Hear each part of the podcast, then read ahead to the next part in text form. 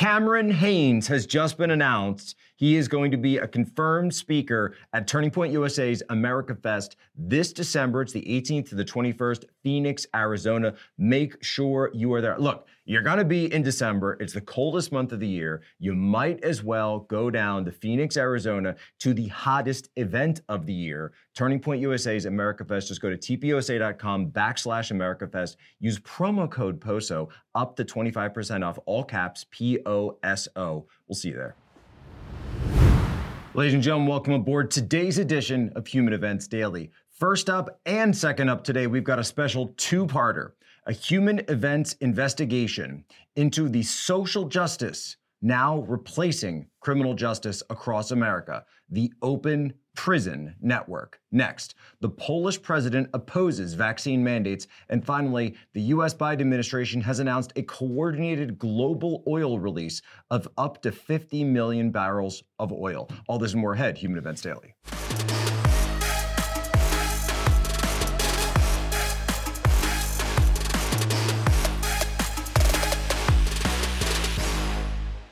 Why has the criminal justice system been replaced by the social justice system? Well, it's simple. There's billions of dollars behind it.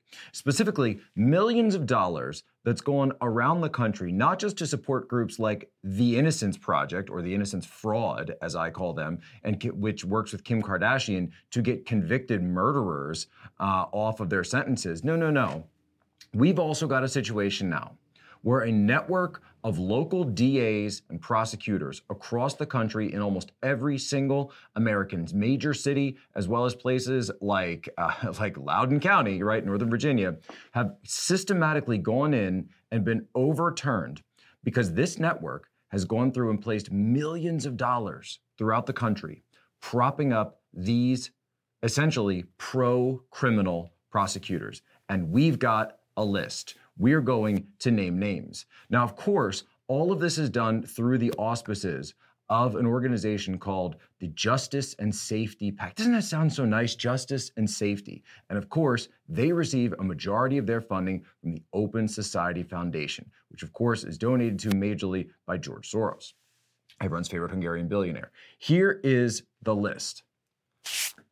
Aramis Ayala, Orlando. James Stewart, Caddo Parish.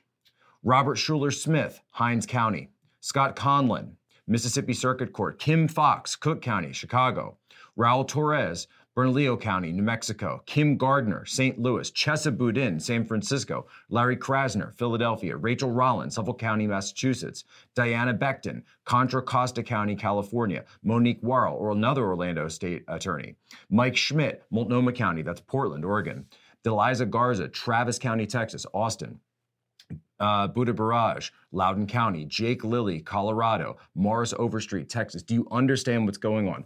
Go and watch then some of the videos that have come out talking about bail reform, which led to the bail reform massacre of Waukesha. Now, in your opinion, why do you believe that the governor made this move to eliminate cash bail now? You know, the governor made a commitment uh, last year that he was going to look at eliminating cash bail. There was a groundswell of support for this by activists and advocates for years. The In Money Bond Coalition has been pushing for this. My office, the state's attorney's office, have been pushing for this. And in the wake of what happened with George Floyd, and the fact that, you know, we have people like Kyle Rittenhouse, who is an exemplification of what's wrong with the cash bail system. Here's a, a, a boy who crosses the border um, with the long arm, shoots and kills two people, and is walking the streets today because someone was able to pay his bail. While at the same time, there are people in jails across the country, across this state, who were charged with nonviolent offenses and can't post something as little as $500 to get out. And so I think the governor recognizing those forces at play and really having a true commitment to justice said, if not now, then when? Um, and the Legislative Black Caucus should be applauded uh, for saying that now is the time. Let's remember that more than 80% of the people in jail have not been convicted of a crime. They're awaiting trial, they're presumed innocent. Let's remember that less than 15% of the people police take to jail on a felony booking will ever actually be convicted of that felony. Let's remember that more than 65% of the people who get booked into county jail will be there less than a week. So we are not talking about people who are so dangerous that they need to be separated from society for long periods of time. The people driving the numbers in the county jail, 65% of them are ordered released in less than a week, right? So why do we have the jail population that we have? Now, I want to give you a couple other statistics. About 20% of the people in jail are ordered released by a judge with one condition a monetary payment that they can't afford. That's why I've been fighting against money bail. That's why when I'm district attorney, I will not allow any of my assistants to put a price tag on freedom. People who are too dangerous to be released won't be.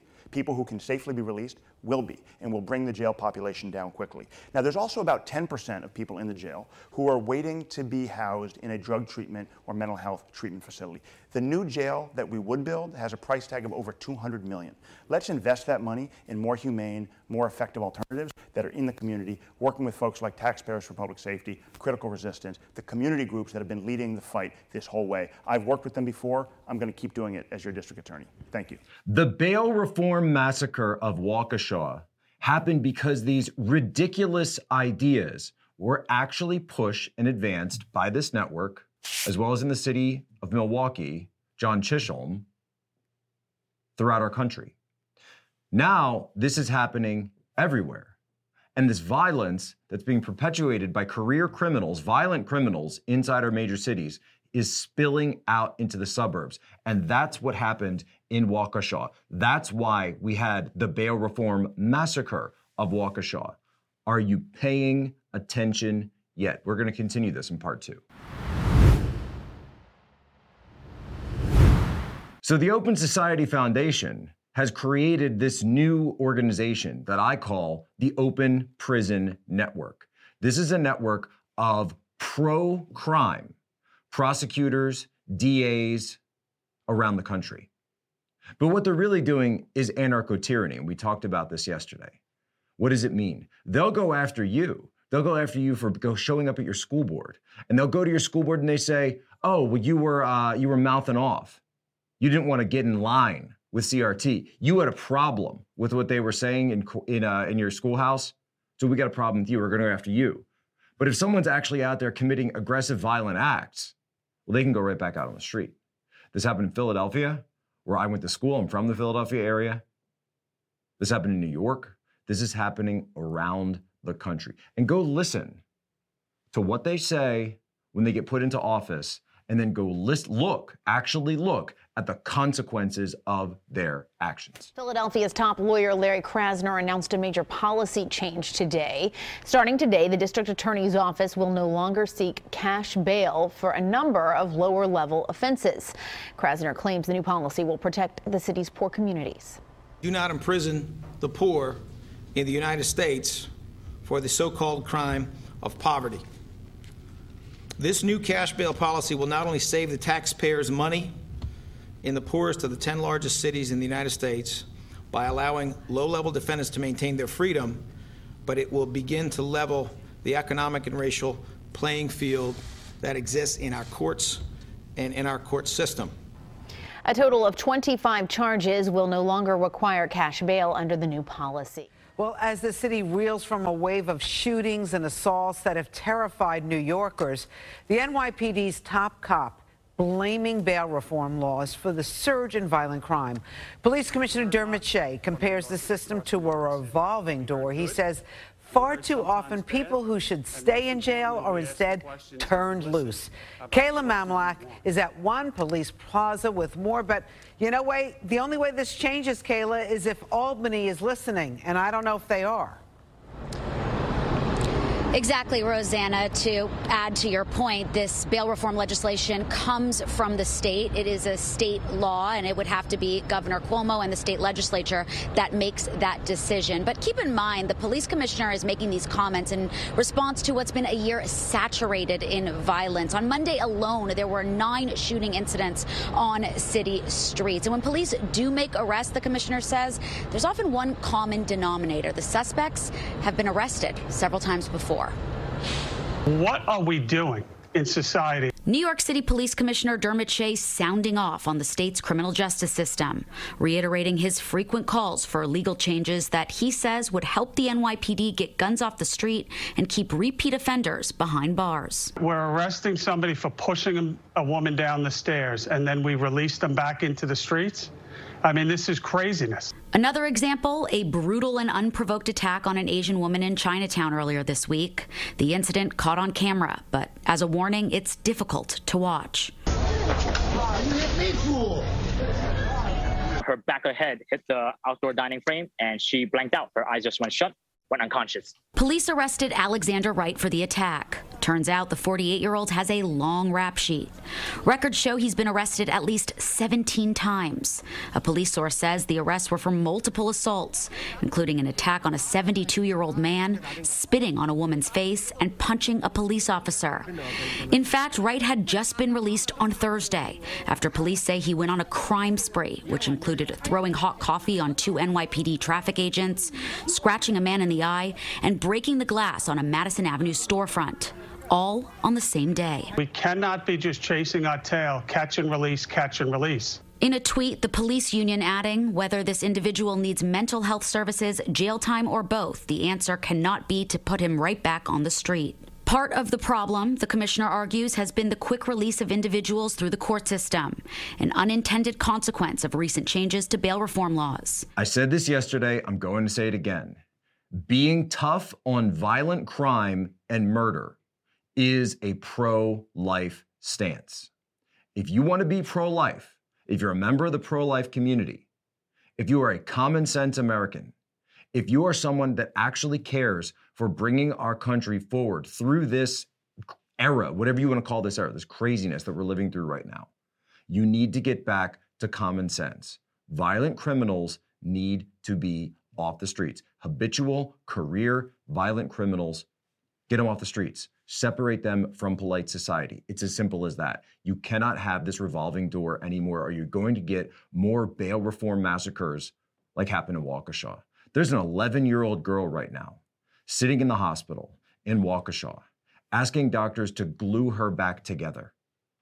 We just saw the report out of the New York Post. Shattered pelvis, lost a kidney, lacerations, punctured lung. It doesn't have to be this way. Ladies and gentlemen, I, I don't care if you're listening to me, you're conservative, liberal, I don't care you voted for. Don't do this. Please don't do this. Number one, get out of cities. And then number two, go to your state legislators, go to places around the country and inform them that you don't want to live like this anymore. The people of Poland have stood up. Now, we know the people of Poland, and I talked about this last week, they stood up to protect their border. They said no migrant caravans of illegal immigrants will cross and enter into Polish territory. And guess what happened? The caravans turned back, they flew home. Poland has never had a terrorist attack. There's a reason for that because Poland takes care of its people. They understand that defending your country means defending your people. Poland also opposes coercive acts of government. And that is why the Polish president, Andrzej Duda, has come out and said that he opposes vaccine mandates. He says if you want the vaccine, get the vaccine. He's made it available. But he opposes mandates and says that would be crossing a border that would be completely, completely unavoidable for Poland to ever come back from and look at the protests and really the rally that took place recently in Poland in opposition of even a discussion of vaccine mandates.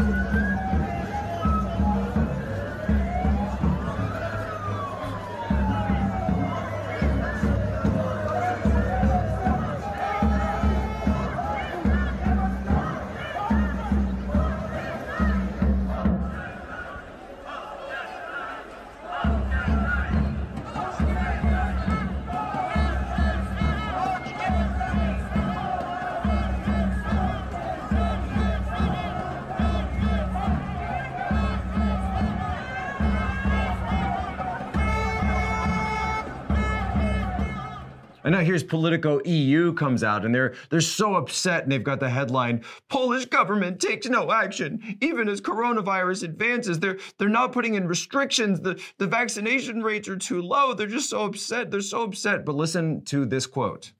Polish health minister Adam Niedzielski told media last week, you have to be aware that in our country, given our history, certain coercive measures are not only received badly, but can act counter effectively and discourage people and trigger an even more negative or aggressive attitude. Do you get it? Poland lived through an era, multiple eras, of extreme government oppression, actual tyranny. Poland lived through the Eastern Front, and then Poland lived through the Cold War under the USSR, under the yoke of Soviet oppression. The people of Poland are not the people of Australia. These are the people who said no. These are the people who led the solidarity movement and were one of the first countries to overthrow communist rule in all of Eastern Europe, one of the first countries behind the entire Iron Curtain. And understand there's a reason why. Because the Polish people have never given up their culture, they've never given up their language, and they've never given up their faith. And so they understand that if you come for something that they view as a detriment to any one of those specific aspects of their country, they will not stand for it. Because for 173 of the last 200 years, Poland has lived under some form of occupation or oppression. Poland is now an independent country. They understand their freedoms. They understand what it took, more importantly, to live through those 173 years. And the Polish people are not going to go back. And that is why the leaders of Poland now understand that they are going to stand up for their country, they're going to stand up for their people, and they're not going to turn the dial back towards the oppressive tyranny that they saw throughout the 1950s, 60s, 70s, and 80s. Just want to say thanks again to everyone for continuing to support us, continuing to support our show. You want to support this, support the work we do, go to mypillow.com, use promo code POSO, get your Christmas orders in now. You're sitting there, you're listening to this show, you're watching this show, you're saying, you know, Christmas is coming up, Thanksgiving's coming up, but I got that stuff squared away. That's four weeks away. I don't have to worry. Stop the procrastination. Go get your order in, get it taken care of, get that burden off your shoulders. You don't have to worry about it anymore. It's done. The order's in. It'll be on its way. Mike Lindell will make sure those products are under that tree come Christmas. Now, moving forward, unfortunately, we don't get to talk about someone who has their act together. We have to talk about someone who doesn't have their act together. President Biden announces a new release from the Strategic Petroleum Reserve as part of ongoing efforts to lower prices and address lack of supply around the world. That's the headline of the White House press conference, right? Well, the White House is announcing that it will be releasing oil from the Strategic Petroleum Reserve in an effort to combat rising gas prices. In a statement that the White House just put out moments ago, it said that the Department of Energy will release 50 million barrels from the SPR. 32 million barrels will be in exchange over the next several months. 18 million barrels will be an acceleration of a sale over the next several months that Congress had previously authorized, and that the president stands ready to take additional action if needed. Now, this move does come ahead of the president's speech about the economy and the ways the administration is trying to tackle higher prices later on this afternoon. The White House has been talking with allies about some type of coordinated release for weeks. And of course, Democrats have been urging the administration to make this move. This is essentially an acknowledgement by the administration that uh, inflation is a major political vulnerability have been attacking the White House over its energy policies, particularly the closure of the Keystone Pipeline and drilling in the Arctic. So this is an attempt by the administration to get back on the offense, again announcing that it will release 50 million barrels from the Strategic Petroleum Reserve 13 million barrels over the next several months and an acceleration of 18 million barrels that had previously been authorized for sale. Here's the thing Biden, and we talked about this last week, if you listen to the Human Events Daily, you knew this was going to come. He is working with countries around the world China, Japan, India, and South Korea to release strategic oil reserves into the marketplace. Now, we don't know what deal he made with China, but I'm pretty sure Taiwan has a good idea what exactly was the bargaining chip for that deal to get China on board with this. But at the end of the day, it's very simple to see what the strategy is. First, you constrict supply on one hand. Then you dip into your strategic reserves. Even though we're not in a crisis period right now, we're not in wartime at all, we could easily go and harvest more resources right here in the United States. I always tell people about this take the Alaska pill. We have all the resources we need right there. We can do it in a way that protects the natural landscape. It's simple, and we can screw China at the global marketplace everywhere. The same deal with the Marcellus Shale in uh, Pennsylvania, Ohio, and the same deal, of course, with the Permian Basin in Texas. It's very simple, but that's not what they want. So now he's going to dip into the reserves. And now, when we go forward, then when there's an actual crisis, we're going to see, oh, I guess there's no reserves anymore. We're going to have to turn the entire country over to the Green New Deal. We have no other choice. We've exhausted all options.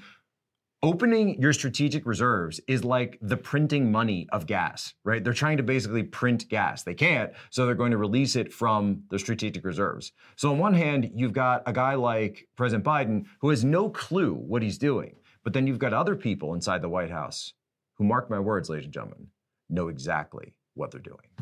Well, that's all the time we have for Human Events Daily. Again, thank you so much for continuing to support us, support the show. Go and leave us your five star review on your app of choice as you're watching. Be the influence agent. Share this out with your normie friends. And remember our motto to you be good, be brief, be gone. Human Events Daily, the bottom line up front.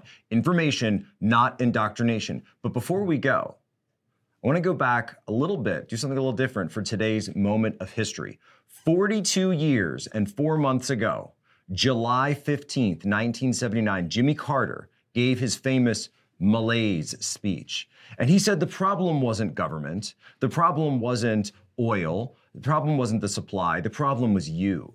The problem was you, American people, who want to drive your cars, who want things to be on the shelves, who want money that actually has some real value behind it.